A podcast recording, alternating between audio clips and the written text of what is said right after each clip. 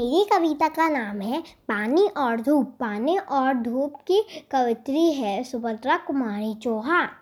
अभी अभी थी धूप बरसाने लगी कहाँ से यह पानी।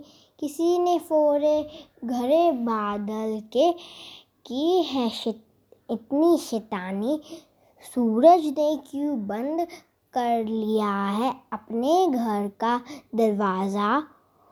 उसकी माँ ने भी क्यों उसको बुला लिया? कहकर आ जा ज़ोर ज़ोर से गरज रहे बादल, धन्यवाद।